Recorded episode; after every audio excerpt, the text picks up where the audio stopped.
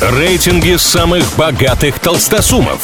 Списки самых популярных знаменитостей. Названия самых впечатляющих достопримечательностей и не только. Крутометр на правильном радио.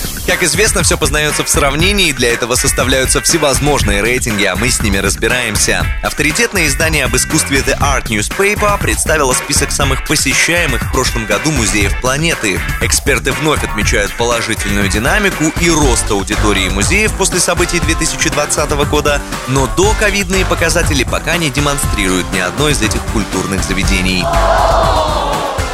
Итак, тройку лидеров по посещаемости в прошлом году открывает Британский музей.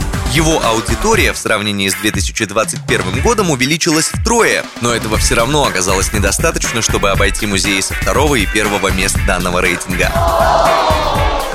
Вторая строчка у музейного комплекса «Музеи Ватикана», который в прошлой редакции списка был только восьмым. Да и вообще, в этом же рейтинге 2021 года второе и третье места занимали российские музеи. В этот раз в топ-10 только Эрмитаж, у него десятое место. А вот лидер не изменился. И в до, и в после ковидные времена самым посещаемым музеем Земли является Парижский Лувр. Правда, есть одно но. Власти Китая не раскрывают статистику своих музеев, и поэтому показатели учреждений Поднебесной не учитываются. Но по прикидкам аналитиков, если бы КНР поделились данными, то первым был бы не Лувр, а музей провинции Гуандун в городе Гуанчжоу. На этом у меня пока все. С вами был Илья Андреев. Услышимся на правильном радио. Крутометр на правильном радио.